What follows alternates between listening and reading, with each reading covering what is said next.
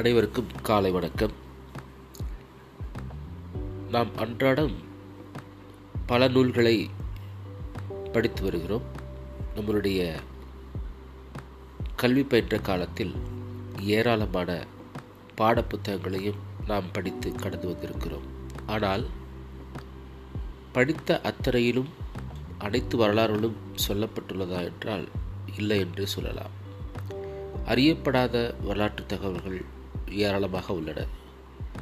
சுவாரஸ்யமாக இருந்த அல்லது சுவாரஸ்யமாக இருக்கும் அந்த அறியப்படாத வரலாற்று தகவல்களை இந்த போட்காஸ்ட் வழியாக நான் படித்த செய்திகளை ஒளிபரப்ப இருக்கிறேன்.